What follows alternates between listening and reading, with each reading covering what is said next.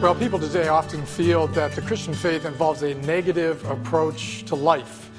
And they many times feel that we have kind of a glass half empty approach, and we're constantly saying the world's going from bad to worse, and only the return of Christ and the end of the world is going to change anything. And uh, that's a common attitude today towards Christians and those of us who are willing to call ourselves Christians. After all, we hear regularly from leaders in our society and education and science and industry that we live in a vastly different world today than has ever existed before. And there are so many opportunities to make so much progress, and in many ways, they're right. You know, um, we are in the midst of a technological change and advancement that really is unparalleled in human history. The invention of the computer some 40 years ago, really of the microchip that makes the computer possible, has uh, allows us to do things that were unimaginable before. And they're changing human life in so many ways so that the phone that you have in your pocket right now has more computing power than the computer that was sent to the moon in 1968. And we're in the midst of medical changes that are changing the whole direction of human life and human health. Uh, the impact of simple inventions like the MRI is great, and robotic surgery and all of these things. And, you know, diseases like leukemia, that when I was a child, leukemia was a death sentence. And today we routinely seem to be able to uh, deal with it and put it into remission. The possibilities medically seem to be endless and we're experiencing social changes unlike previous generations. Uh, things that have only been talked about are, are now coming to pass. The status of women is changing tremendously in the whole world. The structures of society that have been static for so many generations, like the very definitions of what marriage and family is, they're dramatically changing. And all of this, in all of this, Christianity is often looked as a force that's holding back the forces of progress that are being made in so many different realms. And they say to us, why, don't, why do you always see evil in the world? Why do you think that everything's so bad? It's in part because of what we read in this passage that Jody just read to us. Verse 3 Grace to you and peace from God our Father and the Lord Jesus Christ, who gave himself for our sins to deliver us from the present evil age. There you have it. Our own book uses this phrase, the present evil age, in description of, of the age in which we live.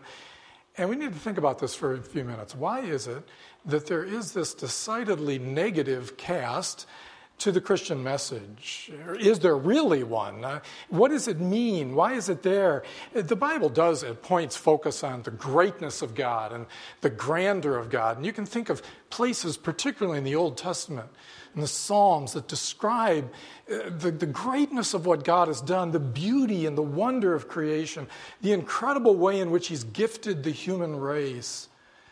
But with the coming of Jesus, there is a, a, distinct change, and that which is found in the Old Testament comes to the fore this emphasis that is clear and unambiguous that there's something drastically wrong, something drastically evil about the world in which we live.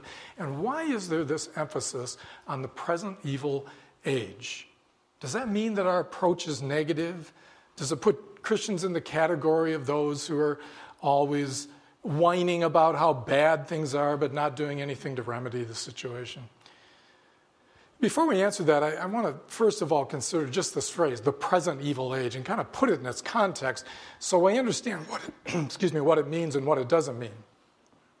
It's sort of commonplace among human beings to acknowledge that children, as they grow up, are very optimistic. They look forward to life and all of the opportunities that they have, and they want to see progress.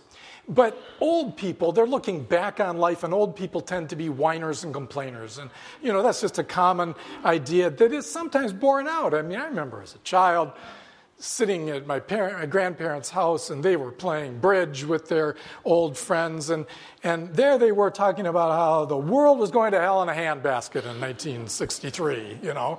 And, um, morals and government and business affairs and all of society. Things were getting worse and worse, and, and, it was so good when they were young. And now I'm a grandfather, and I find myself sometimes sitting around my friends saying, The world's going to hell in a handbasket, and things are getting worse and worse.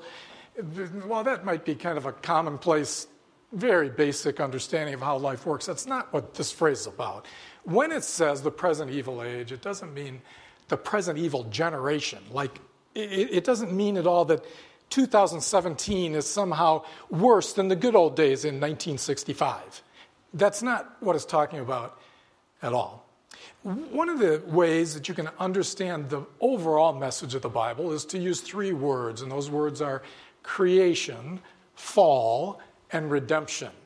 Creation, fall, redemption describes the way the Bible moves from Genesis 1 to Revelation 22.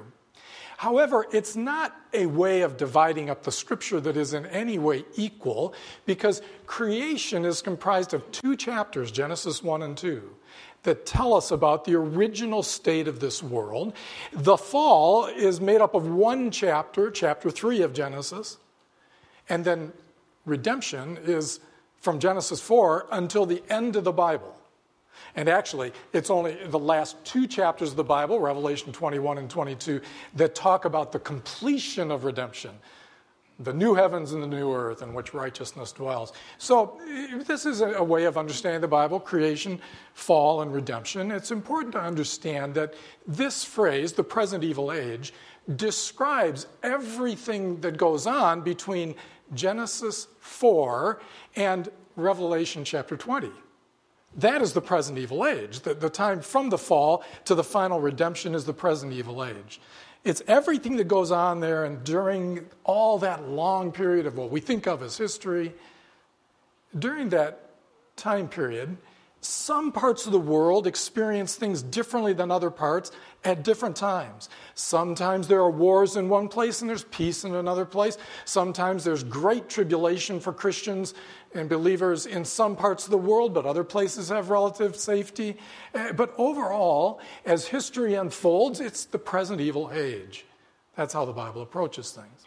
Another way to think of the Bible's message that defines redemption, that whole long period between Genesis 4 and Revelation 21, is um, to see it as comprised of two words, two phrases that the Bible uses this age and the age to come. That idea arises in the prophets like Daniel. And then it's built on in the New Testament. This age describes the present evil age. The age to come is the completion of redemption in the new heavens and the new earth. That's another way of thinking about how the Bible unfolds itself.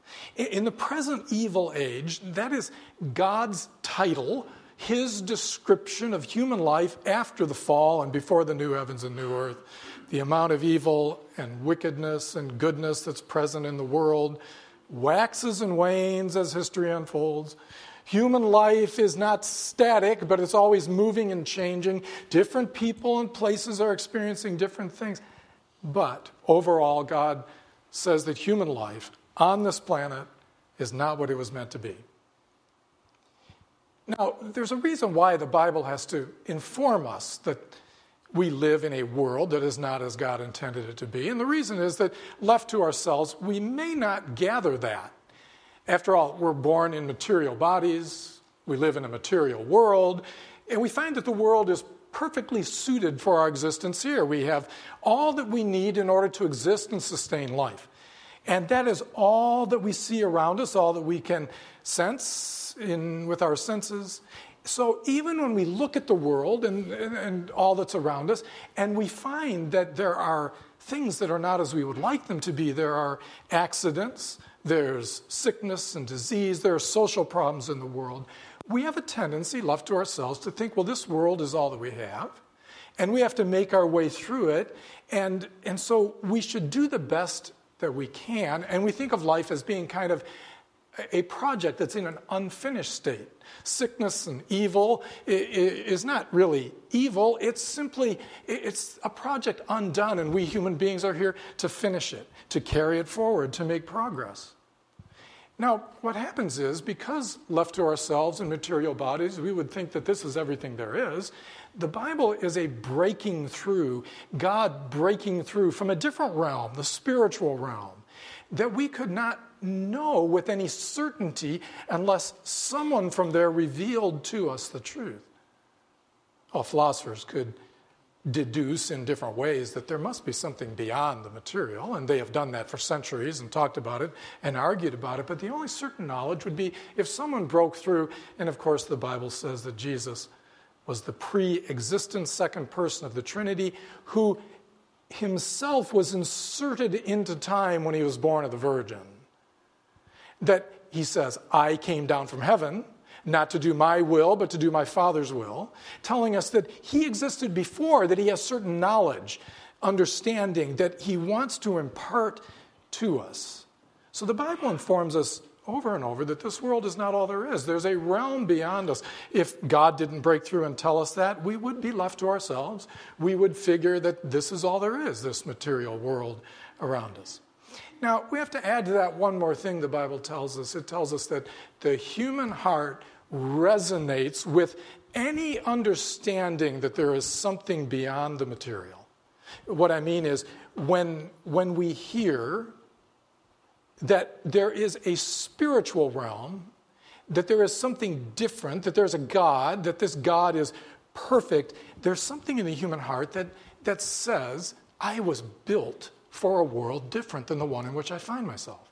I was not built for a world in which there is sickness and death and sorrow and all of the neglect and abuse and broken relationships that I find here. We have a longing for it, and that we're capable of doing something with that. The human heart longs for there to be something beyond this world, and yet many people convince themselves, well, that's just my existential longing for meaning when there really is no meaning. My existential fear of death when really death is just the end of all things. And, and so I create this longing for something that doesn't really exist. While other people, they connect their longing with the reality of a spiritual realm, the Bible tells us. Now, there's one more fact we need to add to that, and that is as we move through the world, many people, I hope many of us are among them, we try to make this world a better place. We figure that this world is the one we are given, and so we ought to try to improve it in some way, and we can use education, better parenting, more wise leadership. We figure that if these things could only be harnessed in the way that they need to, that the world would slowly emerge out of its primordial darkness and move into some kind of fullness and peace and, and all of that. That's how life works, the Bible says. And yet, here's the Bible's judgment on that. Here's how it evaluates all of that. It says, We know that we are from God, 1 John chapter 5. We know that we are from God, and the whole world lies in the power of the evil one. Well, there you have it. Again, this negative perspective. The whole world lies and the power of the evil one. The Bible asserts that the problem is not a lack of social of education, not a lack of social programs or medical or technological advancement, that that's not going to solve the problem, that the problem is inside the human heart. There's something inside the human heart, the Bible tells us, God tells us, that is bent it's twisted from what it was meant to be. So when you put billions of human beings together with this bent heart inside of us, you're going to get a bent world. And, and society will develop so that our, our experience of evil is not just inside our hearts, but it becomes in the very social structures that we develop as we go through this world. Well, let's put these two ideas side by side. On one hand, you have our present generation's view and it's been the generations that have passed have had this same view the view that we live in an incomplete, unfinished world that's been undergoing continual progress through generations.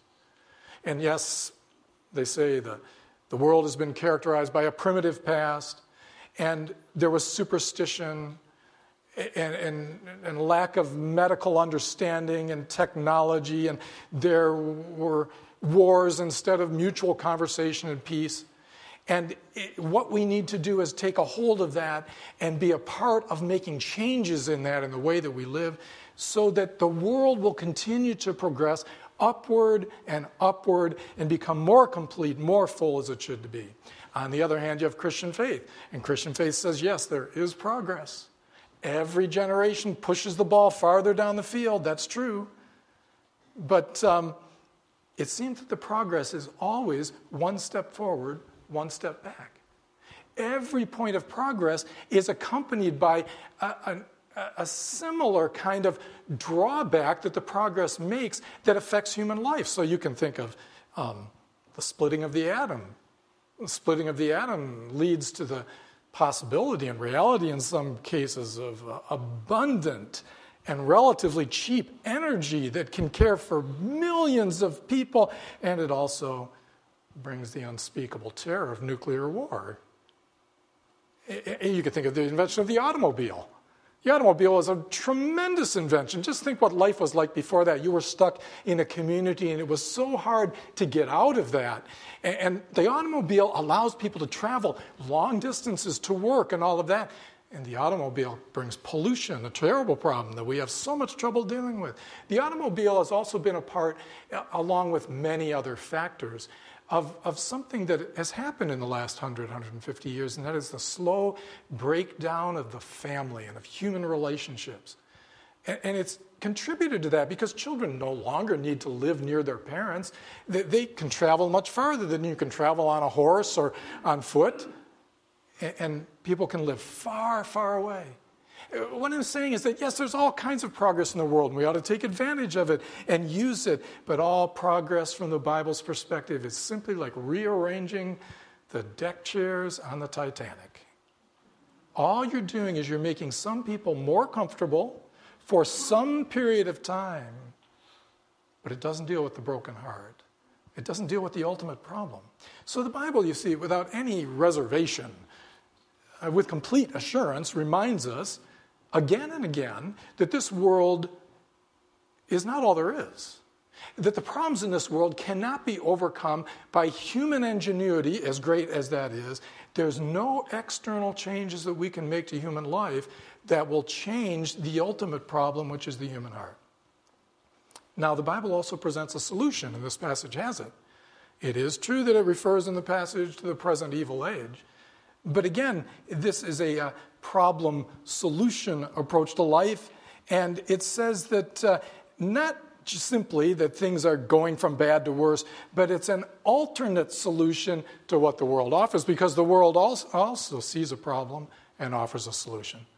The general solution and the general problem is that life, this world, material world, is in an unfinished, incomplete state.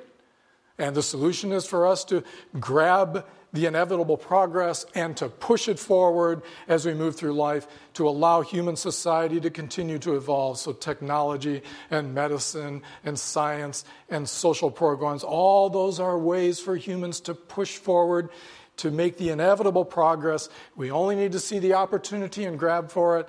This world and this age is not evil, just incomplete, just unfinished. That is on this side. And the Bible is on the other side, and we have the solution offered by God here. Grace to you and peace from God our Father and the Lord Jesus Christ, who gave himself for our sins to deliver us from the present evil age according to the will of our God and Father. The problem is the present evil age. There is something broken in human life that is beyond the human capacity to repair it.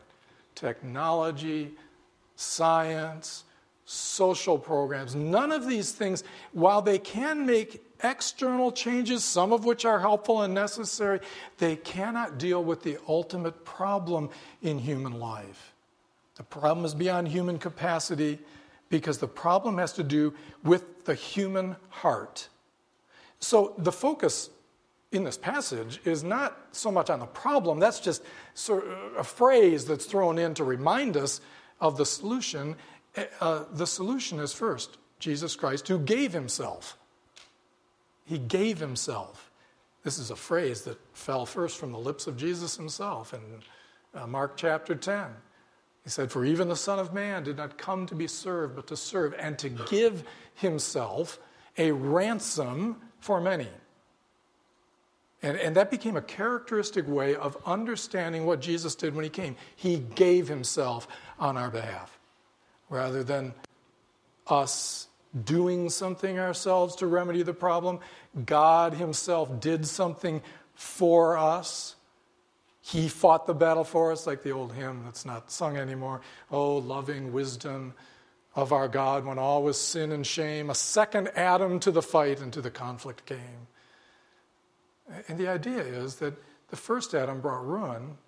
The second representative man, the second Adam, comes and he fights on our behalf and for our rescue, and that's what the gospel is. Jesus Christ gave himself for us. Now, I want you to note in the passage, that's not all there is to it. It says he gave himself for our sins, not simply he gave himself for us. So it, it underlines something very important. It's the idea of substitution. This is very basic to the message of the New Testament you know, you think back about World War. I. I didn't know much about World War One, so I decided to read some things about it. And I was thinking that there were these four basic armies. that were the Allied cause uh, against the enemy, and they were uh, France, Great Britain, Italy, and the United States that came in at the very end of the war. Now you can, that, that was one of the bloodiest wars in history. Like they just lined up against each other in France for about four years and killed each other. And um, millions of people died. In one sense, all of the Allied soldiers who died, every one of them died for us. They died for our freedom. If that war had been lost, the world would politically be in a completely different place than it is today. It would greatly have changed our experience of life. They died for us. However, they didn't die in our place because none of us were going to go to war in World War I. None of us were even there, were even alive. You see, Christ died not just for us in a general sense, He died in our place. That's the idea that He died as our substitute.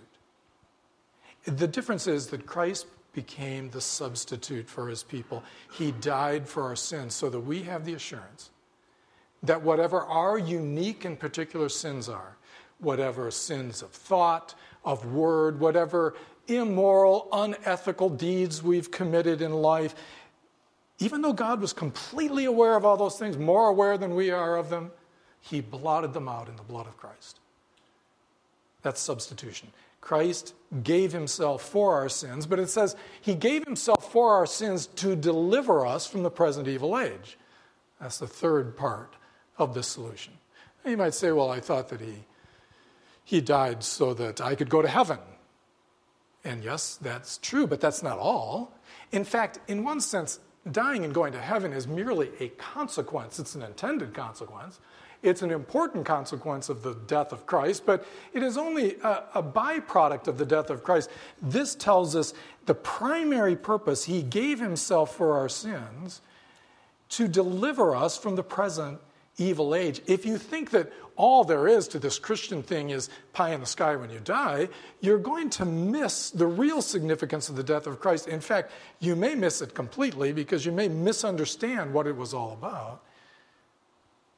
He came to deliver us from the present evil age. Now, how does God do this? How is He delivering us from the present evil age through the death of Jesus? Well, the Bible sees it this way. When Jesus Christ came, he appeared from the presence of the Father, the second person of the Trinity, and he came into this sinful world. He came to reveal things to us that we wouldn't otherwise know. He revealed to us the character of God. He revealed to us the feelings of God about human beings. He revealed to us our sin. And, and he, reveals, uh, he revealed the values of heaven in things like the Sermon on the Mount and other teachings. These are the values by which heaven is represented. So, when Jesus' advanced man, John the Baptist, came, the forerunner of the Messiah, John the Baptist said, The kingdom of heaven is near. And then, when Jesus came on the scene in fulfillment of John's ministry, Jesus said, The time is fulfilled. Now is the time. I'm setting into motion all that redemption means. Hmm, theologians would say at that point during his life and his ministry, he inaugurated the kingdom of God. Now, the kingdom of God, we're told, if you think of the end of the Bible, in its fulfillment, the presence of God, the absence of sin, the kingdom of God is characterized by no more crying, no more tears, no more pain, no sickness, no disease. And what Jesus did in his ministry was he gave a foretaste of that. That's why he inaugurated it. When Jesus was present, there was the healing of diseases, there was the raising of the dead. All of the things that will characterize the kingdom of God were found in the presence of Jesus because, after all, he's the one who's going to fulfill the whole thing. And, and so, what happened is he, he set in motion and he began to call to himself a group of people, believers, whom we now say are folded together into the church, the people of God. He called us together in order to do something specific. That is, he wanted to shape us to live by the values of this kingdom, which isn't yet, but has been set in motion. So, what happens is, from the Bible's perspective, there are two kingdoms in this world that are presently in conflict. There's the kingdoms of this world.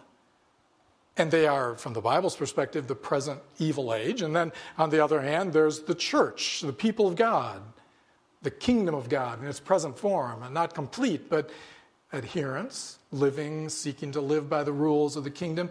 And these two groups represent in the world two sets of values two ways of believing, two ways of living. Now, these two realms aren't completely separate, they overlap to some degree. And the reason we know that is we're able to communicate with those in the other realm. We're able to talk to them and use the same words at times love and forgiveness and tolerance and all of these things that we can use the same words. And sometimes there's overlap, but in so many different areas, these two kingdoms are completely different. They differ. Now, you can say that, in a sense, the age to come, that which is going to be in the end, started in motion with the coming of Jesus the first time. So that Christians are people who live like caught between two ages. We experience by the Spirit the power of the age to come. We hold through the scriptures, the values of the age to come, and yet we ourselves experience sin and tiredness and sickness and death that won't be a part of the age to come. So we're in between these two things, but we represent in the church not a, not a building, but the people of God become like an embassy in the world that represents a different realm, a different way of thinking, a different set of values. Now, what this means is that God is working in our lives right now in order to shape us and form us to reflect the values of life that will be operative in the end. And we have to learn to do that, and a lifetime is too short in the context of God's people to find ourselves being shaped and formed to develop those kinds of beliefs and values. But it's necessary for that to happen.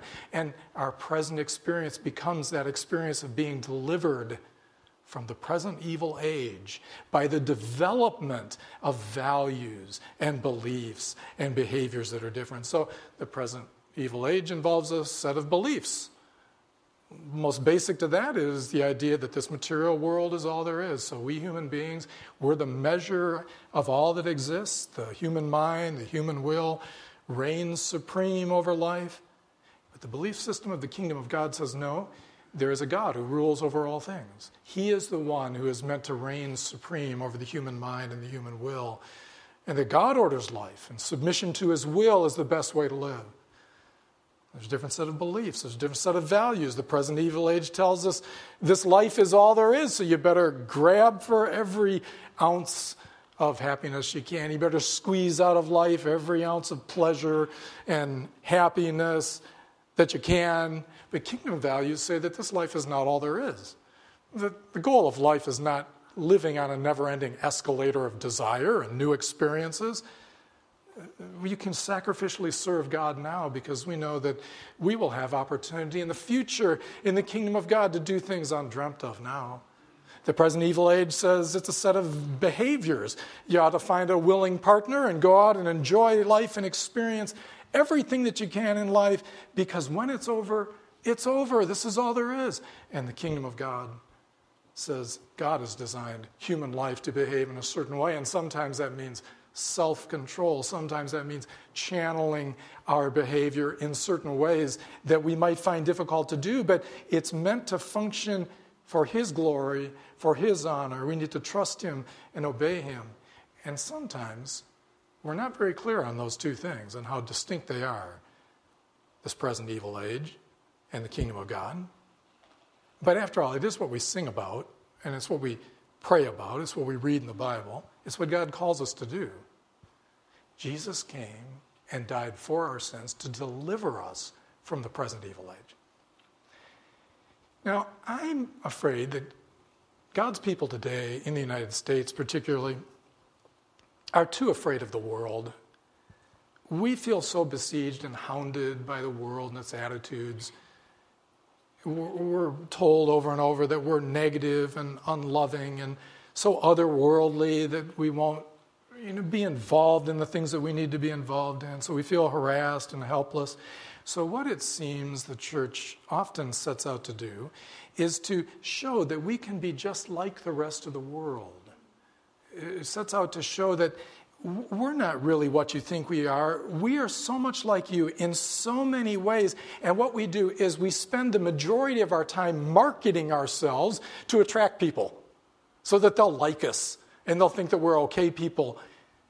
But I want you to imagine this morning a, a person, a, a, woman, let's say, let's say a young woman who has um, a couple of children. She's a single mother and she's working so hard to try to take care of these two children and, and at, at the same time to go to work. She had a husband. He left a couple of years ago. She hasn't heard from him or seen him since. She doesn't have any idea where she is. She can look back on her life and she can see that she made many mistakes. She, she, she knows that there was a point where she was really enjoying life, but her life took a turn. She had children and she grew up and he didn't. And so she's left on her own. Life is getting hard, it's not getting any easier. Imagine that this young woman decides one day, I'm going to go to church. Now, she may go because some childhood memory, or she's invited by a friend, or she sees an advertisement, who knows why, but she decides, I'm going to go to church. Maybe what I need is what the church is all about. So she shows up on a Sunday morning. Now, I need to let you know that what she thinks when she comes in is she has an assumption, and her assumption is this is what we're going to tell her. We're going to tell her, not in these words, but in the way we act, we're going to tell her, become religious like us, and God will accept you. You know, do the right things uh, that, that you should be doing, and, and um, God will help you in life. And, and she figures that that's what I'm going to hear. Maybe religion can do something for me. Now, of course, we know that's not our message. Like, we don't sing songs that say, I once was lost, but now I'm religious. I mean, that's not, you know, we realize it's not just by getting religion, whatever that is, that somehow something changes for us. It's a lot more than that. But in our zeal to help this young woman who is struggling with so many things, to help her know that it's not religion, it's not just knowing more about the Bible, it's not really our classes, it's not how great our pastor is. I mean, obviously, you all know that here. I mean, that would be like the first thing. He's not that great, you'd say. But sometimes, sometimes because that we give this message, message. And, and the message is we're just like you, only we're forgiven. We're just like you, only we're forgiven. Now, I have to tell you, if that's, if that's our message, I think the young woman ought to think to herself, if you're just like me, only forgiven, that must be pretty miserable because I'm miserable. That, that's not at all what her heart longs to hear. But what she assumes they're going to say is get religion and, and it will, it will do something for you. But that's not what we want to give her anymore either. If our message is, we're not like you, or we're just like you, only we're forgiven, then this verse, verse 4, doesn't really mean anything. It could be cut out of the Bible. Jesus came to deliver us from the present evil age. That's more than just being forgiven. As wonderful and great as that is, that's not really our message. Our message is apart from divine grace, We are just like you. But God has worked in our lives to bring us to Jesus Christ, and in Him we have found acceptance and peace with God, and He teaches us to give that to each other in fellowship with each other, that acceptance that peace with God. And what we find is that the deepest needs of our hearts can be met in Christ. And so now we still struggle. We struggle with the same things you're struggling with, but in our struggles, we know that God is with us and other people are with us, and He's changing our hearts to respond differently to life's challenges than we did in the past. I mean, this thing that we're about is, is not just pie in the sky when you die. Jesus came to deliver us from the present evil age. If you are just what you were before you became a Christian, and you've become a Christian, you've been a Christian for some time, then you're not being delivered from the present evil age. To be delivered from the present evil age means at least to be developing, as difficult as it is, the values and the beliefs and the behaviors of the kingdom of God, and to be a part of other people helping you to do that. That's what Jesus came to do. And as we'll see in this book, that's what the gospel is all about. Let's pray. Again, Father, as we come to you, we thank you for your word. I pray that you would help us to think more deeply than just what we experience in terms of forgiveness and peace with you, as, as great as that is, as important as that is. But we would understand that your work inside of us is so much deeper than that, and that you would give to us which only you can do, a longing to experience that. A hunger and thirst that says, I want to experience the deliverance from the power of this evil age in which I find myself, this fallen world, this remaining sin inside of me. I want to experience something different. And I pray that you would help us as individuals to look for that and you would allow us in our small groups to talk about that. We pray that you would do that and you would grant, by the resources of your Spirit, that we would seek you and as you have promised, we would find you. We pray this in Jesus' name.